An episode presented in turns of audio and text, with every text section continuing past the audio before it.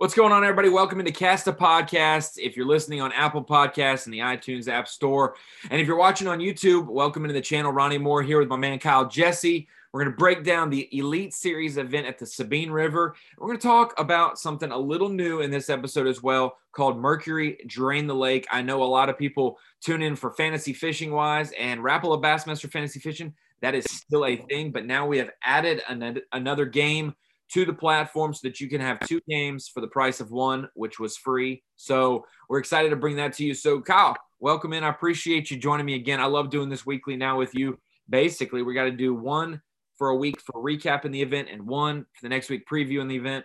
And uh, I'm excited to talk about the Sabine. What a crazy week of long runs, low weights, stingy fishery, and just a lot of drama unfolding at the Sabine. No doubt. Um, you know, I think most people would look at a tournament like that just purely based on the results, the weights, and would think, man, that tournament had to just been brutally boring to watch. But I was just sitting there watching, you know, and thinking to myself that this is so interesting because nobody's out of it. I mean, there's obviously big fish in the Sabine. So, like that last day, I mean, it seemed like Jason Christie was running away with it the whole time. But the reality of it was there was you know, almost the entire top 10 was one bite away from uh, winning the tournament, which is just crazy. And that's what everybody always wants. You want to have a tournament where any guy in the top 10 could catch one above average fish and be right there with a shot to win. And we exactly. thought that, you know, we, we thought some of those guys who had eight hours to fish right there in orange would maximize their time. Hey, and to be honest, I'm very surprised that Brock Mosley came back successfully three times from Houston, and then Jason Christie made it back four times from way up north successfully uh, with no other issues, no running out of gas, no cutting it close and being late or or hitting something on the way or, or whatever it is.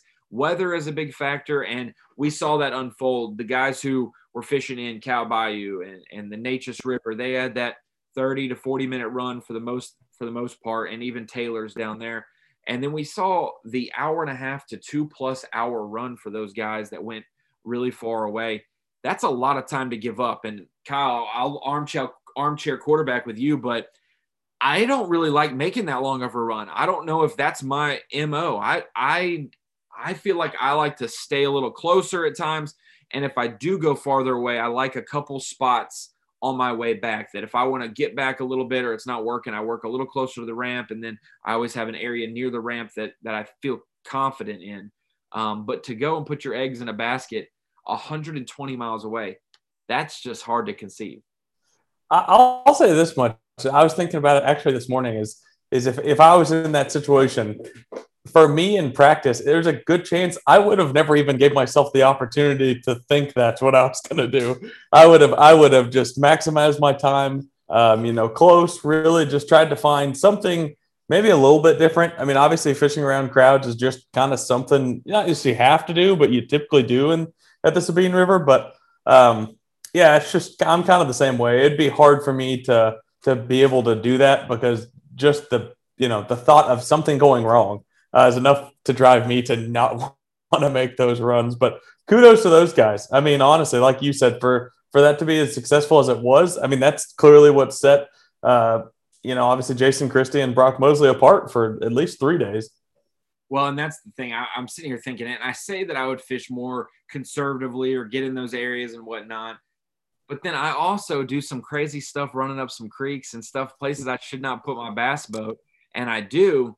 So I I don't know. I, am talking myself out of it right now. I'm kind of like Brock Mosley. Do I make the run or do I not? And you end up talking yourself into it or out of it. But I do think that I would have really had a a fun event there at the Sabine if I was an angler because the way I like to approach events, I like to look at them on Google Earth, even a, a regular Lake Ouachita or Lake Hamilton, places that you really can't run up and get too far off the map because it's so residential or built up or it's it's a standard lake that's kind of trapped in with bayous and other places that can flood, backwater ponds, you can find some gems on Google Earth and you can find some dead water on Google Earth as well and explore places that don't have bass. So I normally use Google Earth heavily in my map study.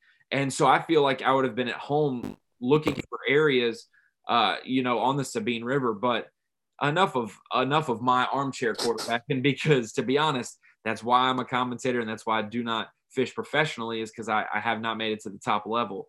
But Kyle, when it comes to fantasy fishing, it was dire straits.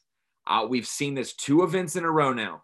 I love him. He may watch this. He may not. He may not care. But Greg Hackney is one of the best anglers in the Elite Series. But I feel like we need to broach the subject. Yes, this season is made for him. It's a great shallow water season for Greg Hackney to do very well. But man, we're getting to the point where he's two for four, not only on cuts made, but he has been the highest chosen angler in the top bucket every single event this season. And two of them, he has not made day three. And that has opened the door for other guys like you picked Brock Mosley. It's opened the door for, for Brock. And I feel like now our fans or, or fantasy fishing players are just picking him off nostalgia. And to be honest, I think they're being a little more dis- disrespectful than they come off as because they are picking him thinking he is overwhelmingly better than the rest of the elite field, which may not be the case. A lot of these anglers may not be known, but Greg Hackney hasn't came in and set the world on fire on on crushing the competition. He's had two top tens and he's had two missed cuts. So he's still right there, great AOY position because his missed cuts haven't been bad. But basically, what I'm getting at is they thought it was going to be a cakewalk seven top tens for Hackney in a year out of nine events, and he's going to just dominate. And, and it's it's still bass fishing. It's still tough. It's still a crapshoot sometimes. And so that's kind of the best indicator that how the season's gone.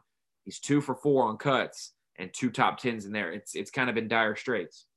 Yeah, I mean, I, I'm I'm right there with you. I mean, the natural, the easy thing to do is you look at an event, and especially the way this season lines up more than really most seasons. You look at it and you say, you know, who's going to do well in this tournament. Greg Hackney is such a versatile angler and he's proven himself. And I actually watched a video today where he talked about somebody had mentioned, like, oh, this tournament really sets up well for you.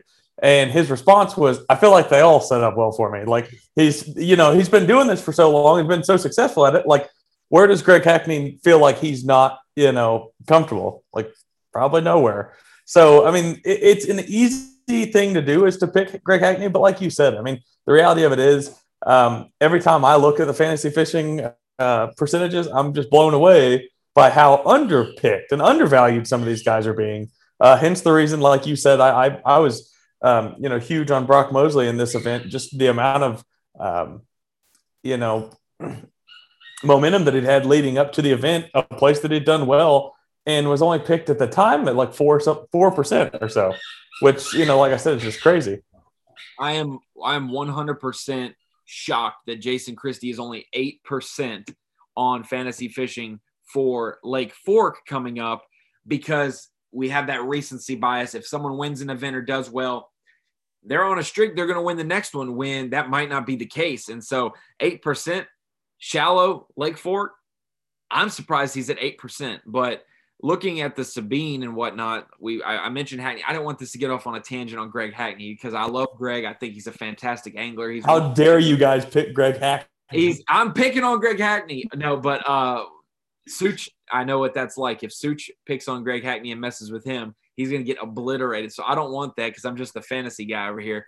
But the fantasy man is what I, he called you. I, I the fantasy man. It, it, needed to be. It needs to be said. I think that there are a lot of great picks in these buckets, but you tend to go with someone that you just know a little bit more. You just feel a little more comfortable with him instead of exploring and, and risking it or taking a gamble, or just to be honest, learning about these new anglers. There are a lot of really skilled anglers that are just one percent every single week.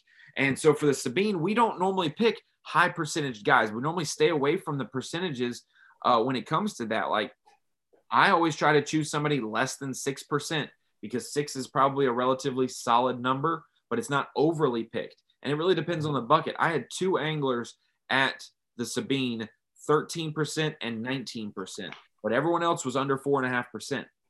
And so I think that there's a balance there. And if you're just tuning in and want to know well, why do they keep talking about the percentages? What does it matter if they're a good angler? They're a good angler.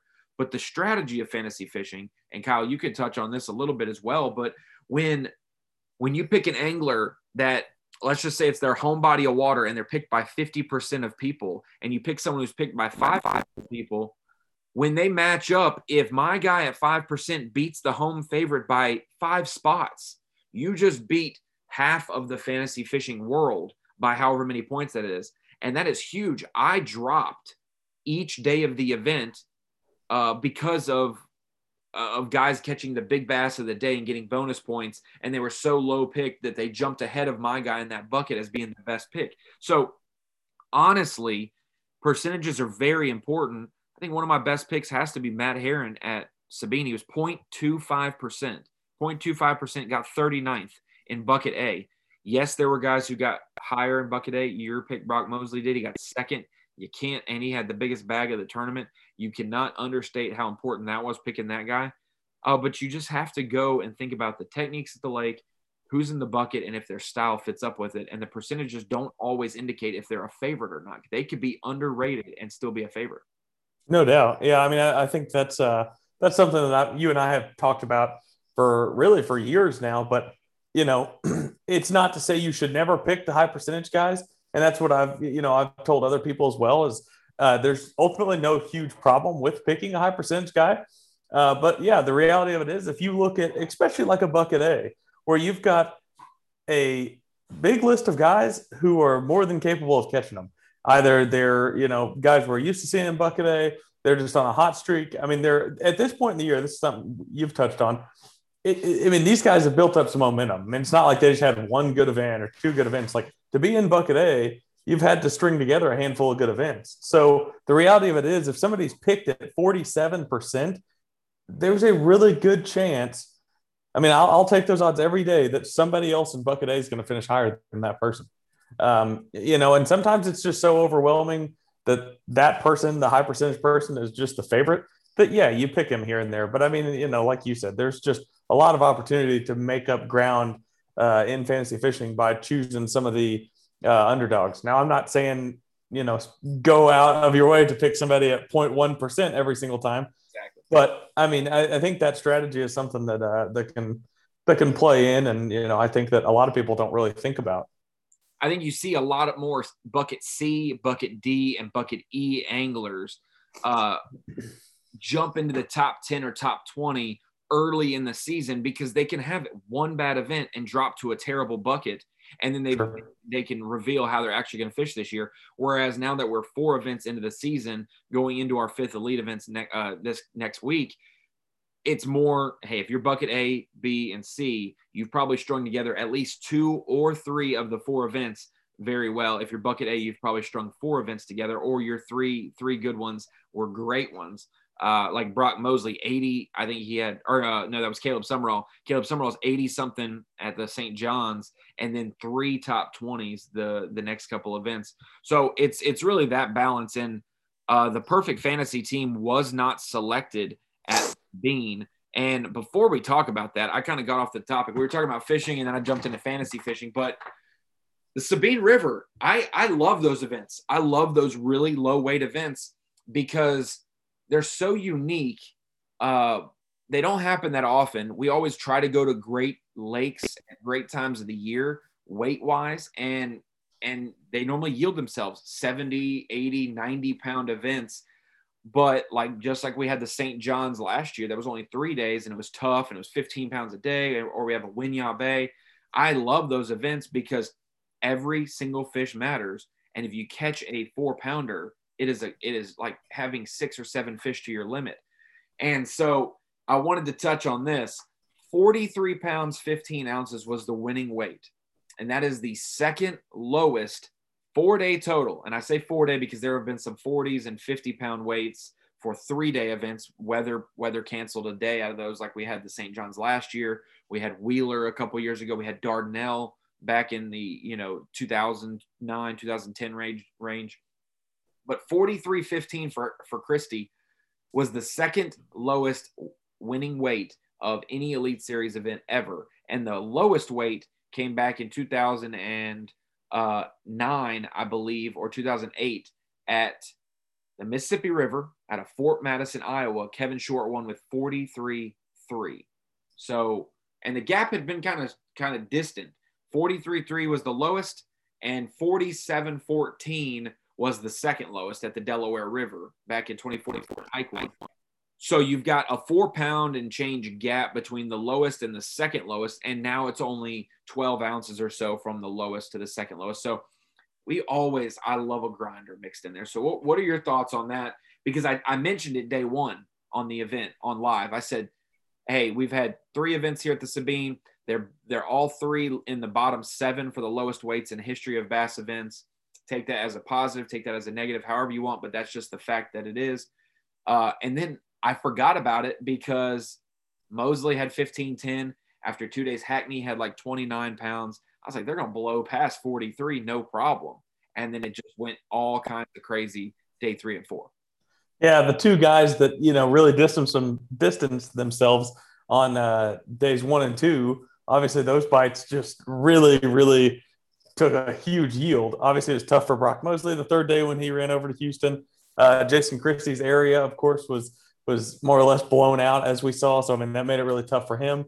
So yeah, it was like you you took two guys that looked like they were going to shatter that you know the the previous weight, and uh, it got brutally tough on those guys. So I mean, that's you know once again, kind of like we touched on earlier, um, that kind of opened the door for the guys that were more consistent each day. Maybe that didn't have the 15 pounds, but you know had the eight to 11 pounds a day or 12 pounds a day, and uh, you know I don't know that last day I really, really, truly thought somebody was gonna you know take the opportunity and run with it. And you know now looking at it, hindsight's 2020, but I mean even a Brock Mosley that last day, if he catches a big one on a frog late in the day, he wins pretty handily. I mean, not even, you know, not like handily, but like for the Sabine River, he could win by yeah. two, three pounds. Pound, um, and it was one bite away. Yeah. Yeah. no doubt. Call a one and a quarter for a two and a quarter. You just gained seven points, you know, and for full field days and whatnot. But it's so eerie how they had basically four exact days of fishing for the lead for the two lead guys. Uh, Christie had 15-1 when Mosley had 15-10, and then on day two, Mosley had 12 and three quarters, and uh, Christie had 13 and three quarters, or something like that. And then day three, they both struggled, and I think they had like six and six pounds apiece. And then the final day, Christie had eight pounds four ounces, and Mosley had seven thirteen. So they had four very similar days and it ended up being a one pound, six ounce win for Christie, which is pretty tight, to be honest. No matter how tight our Elite Series events are, very rarely is it pound and a half from the leader to second. Normally it's two, two and a half, three pounds because they end up catching one late in the day that just kind of makes them scoot away, or they have a really giant one that is under underestimated on BassTrakk. So it's a tight, it was a tight, tight uh, battle. And with that being a tight battle, I thought maybe the weight was going to go down for the cut on day two. And it went up. It was 7 2 uh, on day one for 49th place and ended up going to 1410. So not only did it double, it went up six ounces after you doubled it. So I was very impressed with that. And the limits, you know, 75% of the, the field roughly caught a limit every day of competition. And we saw that six pounder win big bass like it does every time here. If you catch one that's six plus pounds, you most likely can take that to the bank that you're going to win big bass and take that check home and get those bonus points for fantasy fishing. Now, calling the shot on who's going to do it, very difficult. Mark Frazier never been to the Sabine River and uh, comes away with a six six big bass. So, what are your thoughts on some of those low weights and the cuts and and just how every ounce counted? I think I think my boy, our boy, Jake Whitaker, told me on day three, when he started the morning, he said, I'm 32nd and I'm only 10 ounces ahead of 49th. So there were 17 anglers within 10 ounces going into day three's cut. Incredible. That is nuts. Um, you know, and, and, and this was my exact thoughts watching the final day. Um, and it's, it's hard to get everybody to view it like this, but you know, I know you'll know what I mean when I say this, because you obviously sit there and watch every single second of live intently, but um, that last day just had such a weird feel to it. You know, it just felt like even though Christie wasn't just crushing them, it just felt like he was just kind of taking it away. And it was it was just such an odd feeling to me because that was the vibe. That's kind of the way everybody was talking. But I'm just sitting here thinking, like like we talked about. I mean, Brock Mosley's one fish away from having having the lead easily, and not even a big one. I mean, just a, a good, like you said, two and a half, two pounder and literally could have you know taken the lead. And that's a that's a crazy thought. And you know, I really thought it was going to happen. Um, and, and, let's be honest, if you would have told Jason Christie like how that day was going to go, I bet he probably would have figured somebody would have caught him because it's just the way it works a lot of times. And it was just it was just had me on the edge of my seat. I mean, that's like you said, it adds an, uh, an entertainment value that you can't get really from um, you know one of those tournaments where Patrick Walters catches a hundred and some odd pounds, and the next guy closest to him is you know I mean I don't even know what the yeah I mean it wasn't even close. Like th- that's the thing that I love the most about the Sabine River. I mean, and then like you said, you factor in the fact or the uh, you know the fact that these guys are making huge runs. Um, there's so much strategy to it. You know, I mean, I was kind of thinking about it in my head, and I, I hate to to dog on one of your lakes, but if you take like a a Lake Norman tournament or like a tournament where there's smaller fish, like smaller weights overall, um, it's entertaining in its own right. But like a lot of the guys are doing the same things. Like there's not like a huge storyline to follow, as where like the top 10, like if you just looked at the map, I mean, like obviously Mosley, uh, the last day didn't run, but I mean, you're talking about hundreds and hundreds of miles separating these guys where they're fishing. I mean, it seems like they're not even fishing the same fisheries. Um, so I mean, like I said, it just added an entertainment factor that uh, that you can't get from a lot of tournaments, which you know is a big reason why I love it. Yeah, and I think that that final day, touching on that, uh, everyone had a shot, but it didn't seem like anyone really threatened Christie. One when everyone kind of had a slow morning that morning, I immediately texted you and said, if I'm Brock Mosley and I'm still within a pound of the lead, like he had a terrible day over there, but the water was high. It was different in Houston. And he said, I'm not going back. If you're within a pound, his day was terrible too. Christie's was. So my thought was that Brock wanted to stay close, maximize his time because he thought his area was going to die out. And he figured, hey, if I had eight hours, I could probably catch a little bit more than Christie does because his area's probably dried up. But man, it's so hard to guarantee you're going to get a eight, nine, 10 pound bag there in orange and be able to, that's what you need. But I feel like you can go catch 10 over in Houston so much easier and you'll do it much quicker. You'll know. Um, and so that's hindsight, who knows? But I, I immediately thought that was like, it wasn't like he dropped back and he was just, hey, oh well, I'm going to just save some money and I'll go all the way over there. But I was shocked with that. And it also hurts that the second place was only a, a, pound behind, and third was about three pounds behind, and fourth was four pounds, and then fifth was you know it kept going far ever. It was like a pound per spot, and so and then it got from uh, I think it was five pounds one ounce was first to fifth, and then from fifth to tenth was one and a half pounds. So everyone was basically an entire Sabine River limit behind Jason Christie. One day's worth of limits behind Jason Christie. And we saw that on the final day. We had, I'm pulling up my phone right here. We had a 613 limit, 77, 713, 77, 811, 712, and 713 for all the nearest pursuers. And the only guys who caught good bags were Taku Ito and Drew Cook. They had 10 14 and 11 1, but they came from sixth and 10th trying to come back from five pounds down, six pounds down, and pass Christie. And they had good weight, but they just came up short. Their day, their day one, two, and three hurt them overall. And so for Mosley to have that shot, I felt like he had to do it. I felt like he had to do it. And the reason I say that is every single time we've had the Sabine and someone's gone to Houston, weather has hurt them. We've either had two hour fog delay and they had shorter time over there, or weather and it took them three hours to get back. Something affected their game plan but I feel like nothing affected uh, Mosley's game plan except for that higher water on day three, which it had receded out going into day four. So it was going to be normal on day four. No wind. I totally thought if Mosley needed to get that win, you got to go risk it. You can't play it safe if you want to go past Jason Christie because you know he's not going to lay up. And yeah, and I remember texting you that morning um, on Championship Sunday asking what the vibe was like, you know, between the people in studio, whether or not he should have ran. Um, and at that moment, neither of us really knew what was going to happen, and that's the reality of it. You know, tournament fishing, hindsight's always twenty twenty. Um, if you knew what was going to happen, you'd just do you know the right thing, but you never know. So, so I, I, was kind of the same way though. It seemed like his best shot to win was to go over there. And like I said, I'm not I'm not criticizing Brock and what you know whatsoever because I mean he was able to stay in orange and catch a limit, you know, get some bites and you know do basically what he thought he could. Um, but yeah, the reality of it is like it seemed like you at least know the quality of fish are over there. I mean, you've caught them two of the three days. Um, also, another thing that like you think you you'd factor in as well is the fact that if you were going to stay near orange and fish for those fish, those fish have been pounded on.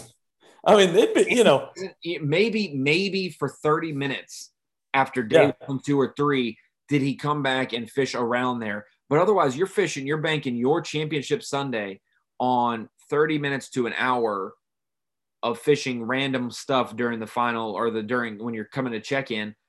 And the last time you really fished there was maybe Wednesday of like the final day of practice. It, it had been so far ago, you know, four days sure. ago, last time he was really maybe thinking about orange. Yeah, it would be interesting to get his thoughts too. I mean, it, there's there's a chance that you know he could view it right this second and still think you know his best bet. Um, and and the reality of it is a lot. You know, that's a feel thing. Obviously, if he just felt like it wasn't right and felt like that wasn't the, the thing to do, I mean, you know, you can't discredit a guy for doing that at all, like whatsoever, especially a, uh, you know, a guy like Brock Mosley. But, but yeah, you look at it now and it seems like, you know, the odds of him being able to scrap up what he needed over there seems higher, just everything considered. I mean, there was what, five guys fishing, you know, in that general orange area on the last day. I mean, it's not like he had the run to himself. And then, um, you know, in the last little bit, I don't know exactly the area that he ran to, but he definitely fished somewhere else. Um, and, you know, got a few bites on the frog and, you know, whatever. But like you said, was basically banking the last day off of instinct, you know, just fishing what's in front of you. And sometimes at, at the Sabine, that's what you have to do. But when you've basically led or been in second for, you know, three days in a row in or, or in Houston, yeah, definitely. Uh, looking back, it makes it seem like that, that might have been the uh, the thing to do. Well, and there were there were eleven bags, excluding Christie and exclu- excluding Mosley. There were eleven bags over ten pounds from the third third to tenth that made the final day. So eight guys totaled up eleven bags over ten pounds, and between those two, they had four. So it's like what are your odds of catching 10 pounds? What do you think you need to win? Do you think you need eight pounds to win? Do you think you need 10 pounds to win? If you need 10 pounds to win, the percentage chance and ratio of going over to an area by yourself uh, for for 10 pounds is much greater in Houston, but there's a lot more risk. So moving off that topic, hey, you crushed you crushed fantasy fishing. Everybody give a round of applause for Kyle Jesse. Crushing the Sabine River and Bassmaster Fantasy Fishing, the standard version. That's what we have to call it now. Rapala Bassmaster Fantasy Fishing, the OG version. And uh, for I'm to just go ahead and give you my place. I only had 957 points. I overestimated the winning weight by 10 pounds. And it happened. I put 53 for that one. And then I, um, and then I dropped 1.2%, and I'm at 86.9%. So not too bad. I'm right behind you now because I had passed you after uh, Pickwick, and then you just got to pass me back up after we were tied after two events. So congratulations. The floor is yours, Kyle Jesse, Fantasy Savant. so I had uh, 1206 points. Uh, the thing, the thing I was I was most proud of, and this is the first tournament all year, is the fact that all five of my picks made the cut. Um, you can feel really confident going into the third day if all your guys are making the cut. I mean, you're at least going to be like in pretty decent shape. Um, I also was high on the tiebreaker. I had 50 pounds and 10 ounces. Um, definitely a little high on that. But I actually jumped up into the 90s as far as percentage wise, which I'm home, baby. We're back. I haven't been in the 90s since 2019, I don't think. So. Which, which I am I am 3.1 percent away from being in the 90s, and I am uh I'm 110 people between you and I. 110 people is only three percent in fantasy fishing. So you've definitely got to uh, you got to do some good work to make up some gap because I'm still right there in the fantasy pundits list. I'm third out of six. 957 is not bad, and that's one thing my season so far. I've been 11, uh, 1107, 989, 950, and 957. So my floor isn't too low, but my ceiling could be so much more high. And and that's because I had four guys make the cut, but no one finished uh in fantasy fishing or in the in the event, no one finished better than I want to say 20th. Let me see where Cobb finished. 15th. So Brandon Cobb finished 15th. Um, Clark Wendlandt 30th. Matt Herren 39th. Drew Benton zeroed on the day three and had and he finished 49th, the last cut spot. And then I had Jay Yelas really handicap my team a little bit. Sorry, Jay. I'm not going to say you're handicapped, uh, but you handicap my team. He, he was 95th after day one, and he moved all the way up to 76th and gained me points. But one fish for one pound, two ounces, crushing my fantasy team.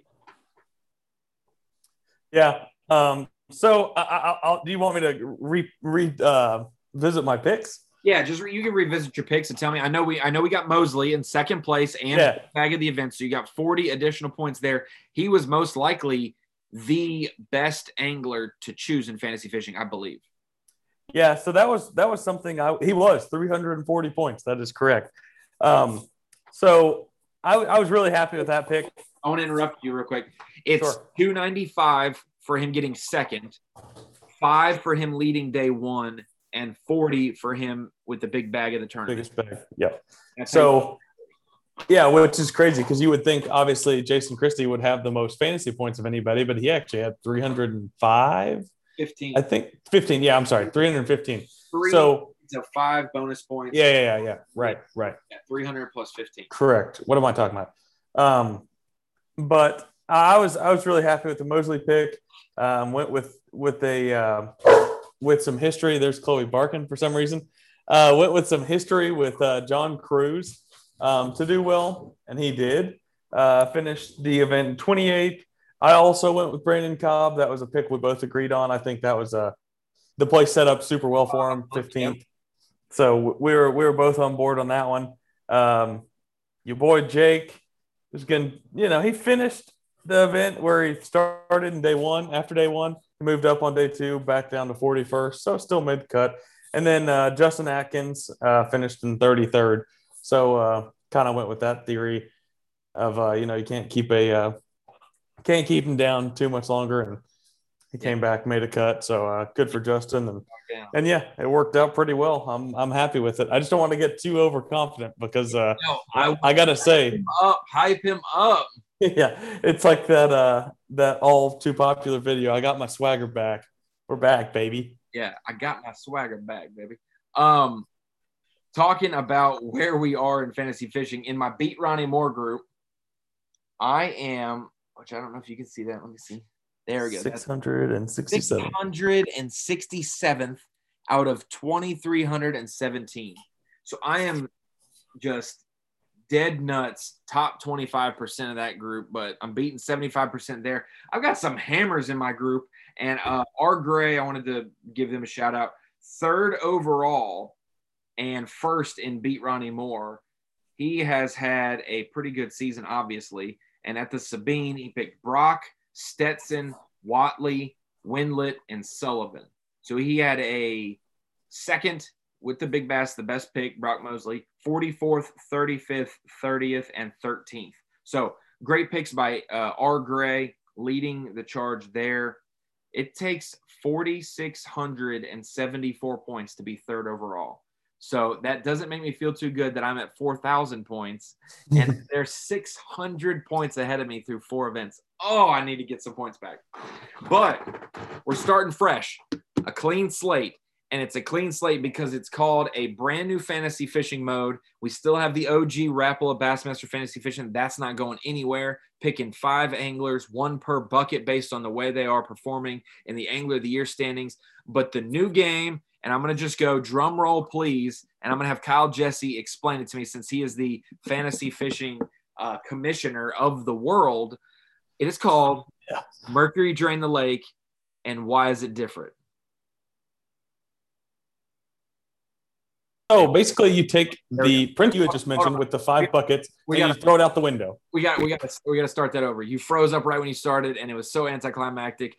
Here we go. Rapala Bassmaster Fantasy Fishing Commissioner and newly crowned Commissioner of Mercury Drain the Lake, Kyle. How's it different? So basically, you take your your five buckets like you have in natural fishing, and you just throw them out the window.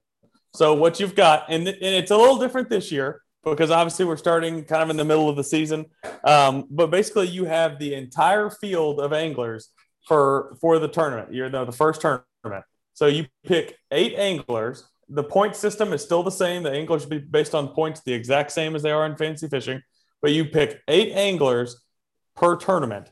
After you've picked those anglers, each and every one of those anglers, you can't pick them anymore in the rest of the season. So basically, the easiest example to use, and this is something you guys used on live. This is something we've talked about in the office.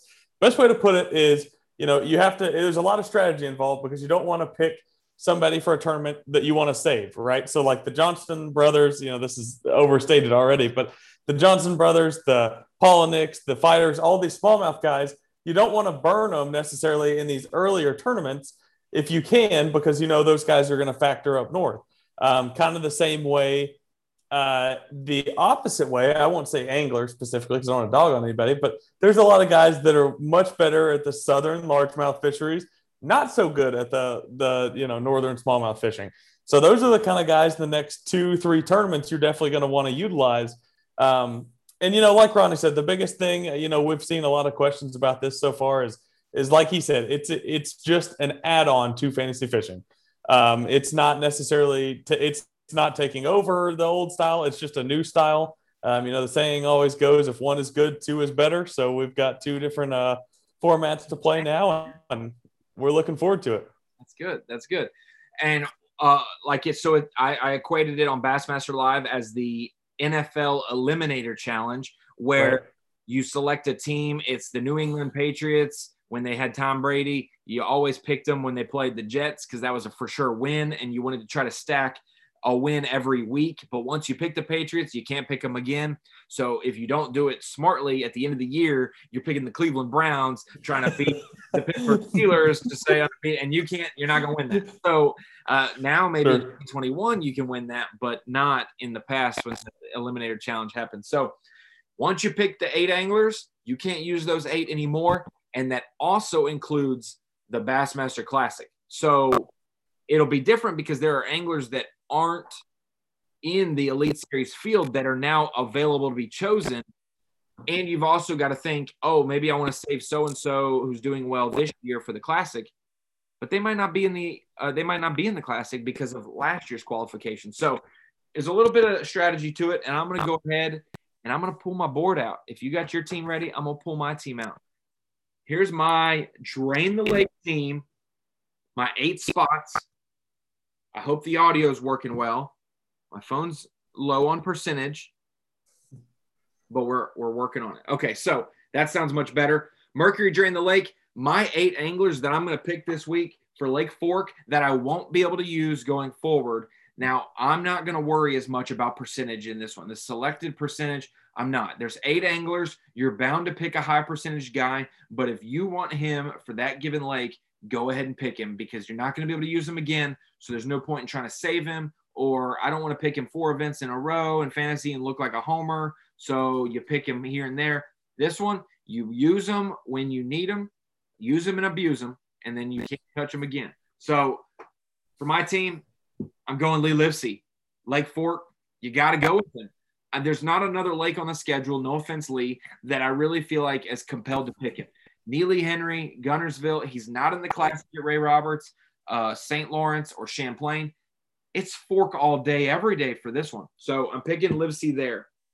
I am picking, um, I just realized I don't have one of the anglers that I might want on here. Actually, I think I'm going to save it. I'm going to say, I think this is my team. This is my team. I've got David Mullins. I think that he is a uh, he's had a slump this year, kind of a real tough season after finishing second in AOY. I think that I think he's going to get it some big fish mojo back here. People might save him for Guntersville ledge fishing. That may not be the deal. I was there a couple weeks ago, and there is so much eelgrass that it may be tremendously hard to fish normal ledge. Now, it, it it's probably only grows on the bars. It doesn't grow out as far, but I think it still is. Uh, I think it still is prevalent out there too. So we'll see about that. I'm going to use Mullins right now, and I'm not going to save him for Champlain, even though he almost won that event last year. I'm going with Jake Whitaker. I'm actually going to pick Jake in this event because I think that the shallow spawning type nature that Fork's going to be at, or if they're not spawning, throwing that popping frog around, I feel like Whitaker could be a good pick. Uh, and Jake throws a frog. Jake throws a frog sometimes. Yes, he doesn't never catch him on a frog, but he throws a frog. So my fourth pick, I'm going with John Cox. John Cox is on uh, my top side over here.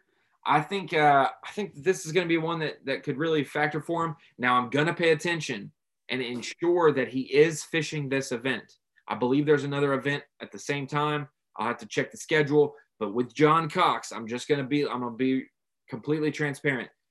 You can't trust him any this season for anything because he may not be fishing your event. You can't take it for granted. He's fishing a bunch of tournaments.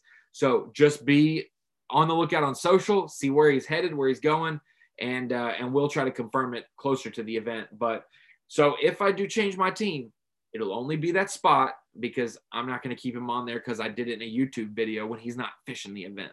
So I'm gonna. There's four of my eight. Now I want you to give me a couple. Okay, so I'll kind of go with the same strategy you've got here. So I, I also picked Lee Livesey. It's like you said. I think. Say what? Oh yeah, you have to. Yeah, there's no, there's no doubt. So it's it's something that when I was picking my team, I think this is a thought process that should go through everybody's head. Um, is if you if you think you're going to pick a guy, pause, think about the rest of the season, and make sure there's not like a shining star on the schedule that you're like, ah, that sets up so well for him. So with that being said, like you said, it's not that you don't want to pick your stars and your your guys that you you know, you think you're going to catch them, but you just you got to be thinking ahead. That's what makes this game so interesting. So I did go with Lee Livesey. Um, like I like you said, I think you said it, you know, spot on. There's not an event on the schedule that sets up better for him. Uh, I'm going to say the same thing for Keith Combs. Now, Keith Combs is tricky in the sense that I had the opportunity to talk to him at the first event of the season about this tournament specifically, and he was he was very outspoken that he wishes it was later, and that's that's a, a obvious thing because uh, you know when those fish get out off the bank and some of those places where you can catch them cranking, obviously that's where he's gonna be in his comfort zone. Not that he can't fish shallow, but you know that's what he'd prefer. Let's be honest. And with the Texas weather this winter being tremendously cold, setting it back a little, the spawn isn't necessarily delayed, but a lot more fish have been held back and now that uh, God has kind of said it's warm outside, pollen's falling, dogwoods are blooming, it's time to go up shallow. They a lot more, I feel like, congregated. Whereas normally in Texas, you got a cold day, you got two warm days, you got two cold days, you got a warm day, and they're kind of some moving up here and there. I feel like a lot more were like sitting at the gates and you pulled the gate back and they all went up there. And so it, it might be similar to 2019, but I feel like that offshore deal. If anyone's going to find him, Combs. He was the one I was checking. Sure. I looked at my board and I was like, I don't have Keith Combs. And I was like, ah, there's a reason I'm going to be sneaky. I'm going to put him later in the season. And, and, and fair enough. And to be honest, he has not done very well this year. Not been, not, not done very well, surprisingly. Which, you know, I think uh, law of average says he's not going to do bad all season. I'd yeah. say this would be a great tournament for him to, uh, come out of the slump and, and well, I wouldn't even say slump, but like you said, hasn't hasn't performed to his standards. We'll um, but something. Go ahead. But something uh, that I've been thinking a lot about, and I could I could point out four or five anglers that could do this, and he's definitely one of them. If there's anybody that could find a little sneaky spot where they'd you know some of those fish that have just spawned just come to, let's be honest, Keith Combs is that guy. So I mean, you know, having so much success um, on fork, once again, it's just one of those tournaments. I feel like you had to use them, and that's just my opinion. Obviously, you didn't feel the same way, so fair enough. Um, with that being said, that's two guys. Um, I got a Stetson Blaylock in there. So for the exact reason. So one, Stetson, you see Benton, Arkansas on his on his uh, on his name. A lot of people don't realize how much time he spends on Fork. Um, it's a short trip down I thirty to make it to Fork. And I know in the past, you know, I don't know when he started going to Fork, but let's be honest, he spent a lot of time down there. Uh, used to do guided trips on Fork here and there. Um, also has had a history of success there. Um, and, and it, a lot of these things are fairly well known. Yeah. Um, a lot of these things are well known, but you know, for some, maybe they're not. Uh, Stetson Blaylock, I think, regardless, I think he would be one of those guys that will be able to factor in, yeah, factor in two things. One, he's a great spawning fisherman, you know, sight fisherman, fishing for fish on beds. And then two, he's one of those other guys that I was mentioning that I think could have, you know, some sneaky spots where some of those fish pulling off a bed would come to first. Um, it's really, really hard for me to envision him not doing well. And because I said that, he probably won't. Um, but nonetheless, Kyle, we would have an island out in Bora Bora and we'd be chilling right now. yeah, exactly. So those are three of my eight picks. Um, so the fourth one I will give you is I actually just switched this out while we're on this call. I had Micah Frazier and I decided I'm going to save him because obviously over the last few years he's become such a good smallmouth fisherman and a good ledge fisherman. I think there's a lot of tournaments coming up that Micah Frazier could be used. Uh, with that being said, I switched it for Derek Hudnall. Uh, Derek Hudnall had a good finish here in 2019, which by far is the, the easiest event to compare this to. Yeah. There's definitely differences. Obviously, that was the first weekend in May. This will be smack dab in the middle of April. I think they'll fish differently, but at the same point, um, I think that Derek Hudnall catches him in this tournament. Uh, also, a guy that can catch him, you know, on beds really well. Um, something that I remember talking to him about via Skype uh, in 2019 when he was fishing there is I asked him how this compares to like a Toledo Bend. And we talked off and on about how this lake sets up like that. Um, there's plenty of differences, about 100,000 acres of difference, but um, or more. But I mean, like the way they fish is very similar. And I think that Derek Hudnall, uh, you know, be a huge factor there. I think, like I said, between spawning fish and fishing shallow in general, I think I think he's going to have another good event there at Fork. So let's say our four out loud again. I got Lee Livesey, David Mullins, Jake Whitaker, and John Cox are my first four that are uh, listed out. And Stetson Blaylock, Keith Combs, Lee Livesey, and Derek Hudnall. Okay. Now moving on to my last four for the group. I'm gonna put it over here this time. I've actually gone with O'Hackney. I have not selected him in actual Rapala Bassmaster Fantasy Fishing this year, but I'm picking him for uh, this one. I feel like he has missed the boat just a little bit at the last two events. Pickwick was a little crazy weather wise, and then the Sabine. But I feel like if he's going to just keep that flip in his hand, this is going to be a good event to do it in. Um, my second of my my next batch, Hunter Shryock. I think Hunter Shryock's going to be a good pick. He loves sight fishing, loves throwing braid, top water. Feel like he could be a good one for this one. And honestly, like you look, like we said, you got to consider the rest of the season. Hackney's going to catch him other places. You just got to end up not being heartbroken about that. You got to be okay with selecting him now and burning him the rest of the year. I don't have to use him at the Classic. He's not going to be at Ray Roberts. Do you want him at Neely Henry? Maybe Guntersville, St. Lawrence, Champlain? I don't know, but I think Fork is going to be one. I, I'm going to go ahead and say right now Ronnie's guarantees. Hackney's going to catch a 10 pounder. So I'm going to say that. I think I think when he catches that 10 pounder after his last two events, he's going to give him the business. Oh, that 10 pounder is going to regret biting his hook. He's going to yell, stand down.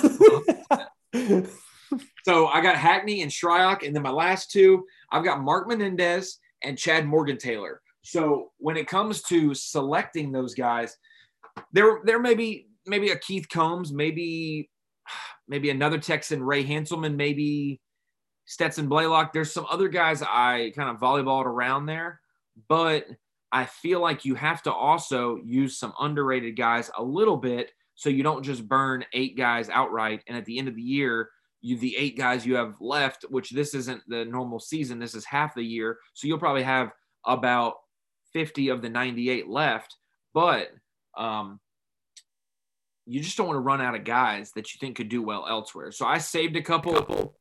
I looked down that list of the bucket and I said Champlain, Champlain, Neely, Neely, Gville, St. Lawrence. As I went by guys, like exactly consider, consider them. Yep. And then I was kind of the ones I hadn't said anything about. I picked out two guys, and I think Morgan Taylor and I think that Menendez are two guys that you wouldn't think about Lake Fork, but I feel like they'll they'll do just fine there with the shallow nature of where the the stage the fish will be in. I like those picks. I like it. Um, and you know, just to to hit on what you were talking about, that's why I just love about this game is just the strategy because like, and this is not a knock at anybody else, but I feel like there'll be so many people go down this first tournament and just Hackney Christie, uh, Paul fighter. I mean, like oh, yeah. all the, the all my favorites right now. I'm yeah. picking them. And then, like you said, by the last tournament, you're like, man, I have used up all of like my like big all hitters. My, all my don't own spinning rods. What am I going to do? All your cleanup hitters have already been used. Um, so, with that being said, um, sticking with the same theme that we talked about with Hudnall, um, I, I, went with uh, Darold Gleason at Fork. Um, one thing is, I, I couldn't imagine Gleason doesn't have you know quite a bit of history on Fork. But that being said, uh, he's definitely the Toledo Bend Hammer. Um, you know, I don't know if he does he still guide out there. I mean, I know he has for a long yeah. time. I, I know if he's still actively guiding. I know he fishes a lot of tournaments as it is, but uh, you know, I think it'll set up well for him. Now, with that being said, a lot of people, myself included, a lot of times you think of him as being an offshore structure kind of fisherman. Um, something we saw him do last year in the opens, uh, where he threatened to kiss Ronnie on the lips if he won, oh. and uh, you know, and uh, you know, somebody that's really good through electronics, obviously fishing Toledo Bend, being so good out there, that's something you have to do. But once again, I think that there's some similarities there. Um, you know, and if you've spent that much time on Toledo Bend, you've obviously fished it a lot in the springtime. Um, I have really nothing to prove this by, but just having talked to him at Palatka and uh, you know some of the things he was doing there for bedfish, um, it, it just keyed me in that I, I feel like he's a good bed fisherman. Like I said, nothing to prove that by in terms of like elite series success or anything of that nature. I think he'll find some to catch. I really do. Add what you want to add, but I'm gonna decipher this for everybody. Kyle Jesse saw Darold Gleason post like a nine pounder. He caught off bed the other week on Instagram. Now he is a bed fishing savant, and Kyle's taking it home to the bank. That's not it at all. I did see that video. Yeah. There's no doubt. Um, I, I, I don't know. I just I really think I got I got Darold on a list, but not a list here. I got a list later that you wouldn't think about, but I think about it. And that's I I probably mess up because I probably think I already think highly of myself. I'm gonna just be I'm gonna just be completely honest. I feel like I know these anglers better than anybody else, uh, our age at least. Maybe a Mark Zona, a Davy Hite, but Davy doesn't know as much about anglers as you'd think, or you know, he was too busy worried about beating them than worried about what they were good at. And so I, I feel like I know a whole lot about the new guys, and so I can be a little boisterous with some of my picks, and then sneak some sneaky ones in there, waiting to save them. I'm I get beat every year in fantasy fishing, so that's that's okay. I'm not the best at the game, but I still feel like what my input and thought on these anglers are, I think it still rings true. It's just day to day in practice. You just don't know what they find. Maybe they just sure bad week. And that's what we we've talked about every single time we get on this podcast. Is like what makes this so fun and so great is like you just never know. The more um, you and, know, the less you know. Actually, yeah, and it's like I, I've always said this in terms of just fishing in general, and it's not always true but like it almost seems like the more you know, the less you get rewarded. Like yeah. I could, I could, you know, the theory I'm looking at here, and like I said, there's no science behind this, is I could close my eyes and pick five fantasy players in normal fantasy fishing, and I might have as good of a chance as if I really studied every single day that that person spent on that body of water and and fishery similar and like i like you said just using your uh your intellect as an angler like you know how things compare and stuff but uh yeah sometimes like knowing and knowing that much hurts you i guess if that makes sense well we're, we're sitting here thinking it's easy to be no offense, Kirk Herbstreit. I don't know why I said that. He's not watching this, but Kirk Herbstreit can look at a college football game and say Alabama, Ohio State, who's going to win, and he tells you who's going to win. Then he's correct, and he's so smart. It's two teams matching up against each other. You got 50% odds of getting that right. Our, t- our teams, footballs, are swimming around on a vast fishery where another football team can come in and scoop up the ball. Just imagine that if Kyle Jesse threw a pass to Ronnie Moore and against a specific team, and we got some random player from another team coming in and intercepting the pass, that is professional bass fishing. You've got an angler who could be on the winning fish and get a bad boat draw, and he's sharing the water with someone else. He could not be on anything and randomly catch an eight pounder and look like he knows what he's doing that given week. There's so many variables. Uh, your angler could be making a hundred mile run. How about Chris Zaldain gets beat to the area that Brock Mosley was fishing? He went to Houston, got beat there, and ended up fishing behind the day one leader. And he had six pounds and change and went back there, had six pounds and change. And we never talked about him again, except for right now. But he was he was trying to scoop up a fumble after the defensive lineman already scooped up the fumble. The it was already there. There's no more bass there. So there's so many things that you can know exactly what you're talking about in fishing and the day's weather or a breakdown of equipment or another angler's on their stretch right before them and they don't catch them and the best made plans don't work out. Yeah and that's uh that's what's crazy about this sport. I mean ultimately they are fishing against each other but like the reality of it is is like they're out there and like their goal remains the same regardless like what the other competitors are doing as where you know in basketball or in in in baseball for say you know i'm a baseball guy so i'm of course going to reference baseball. If if i'm a left-handed hitter and everybody you know and the defense shifts for me to be a pull hitter my strategy might change to hitting it the other way. In in bass fishing your strategy is the same regardless. You have to catch the five biggest bass and bring them in. Now granted there are circumstances where what other people are doing plays into what you're doing uh, based on you know the fish in the same areas, that kind of thing. But ultimately, like it's you against the fish for eight hours or however long your day is. And then at the end of the day, that's when you're stacking results. I mean, it's not like you're like face to face, you know, fishing against somebody. You know, the the thing that comes to my mind is like ledge fishing. Sometimes that happens when you're literally within sight of somebody or in uh, some circumstances in which you know which one I'm talking about. You're rub rail to rub rail with another boat, but uh, but uh, but so, yeah, I mean, I I used to do it intramural softball in college. I used to look at that girl out in right field, and I'd be like, you know what, she ain't gonna catch this. So I'm gonna swing late, so it goes to right field. I understand that you know you can't you can't predict that, and you can't do that in fishing. And Somebody, sure. I've seen it a hundred times. Somebody has a good population of fish. They save them and manage them. Something changes the next day, and then they they don't get a bite, and they should have just burned it down right there and caught as much as they could have caught while they were biting. So a lot of different factors. I, I interrupted, and you interrupted your picks a little bit. Uh, I think you gave me two, or you said Darold Gleason. I think we. Just oh yeah, we went off. Darold Darold Gleason. Okay. Yeah, we went off on a tangent there. I completely forgot what we were doing here. Yeah, exactly. Um, During the lake. So I w- paid programming. I went. I went with uh, Darold Gleason. Obviously, that was my my second tier of guys. Um, not that we're ranking them in like tiers, but you know, like the, the, second, second set. Yeah. Second, yeah. So on top of that logic, I went with uh, not the Toledo Bend logic, but I went with Brad Whatley.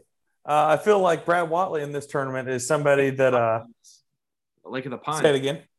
Yeah, uh, yeah, exactly.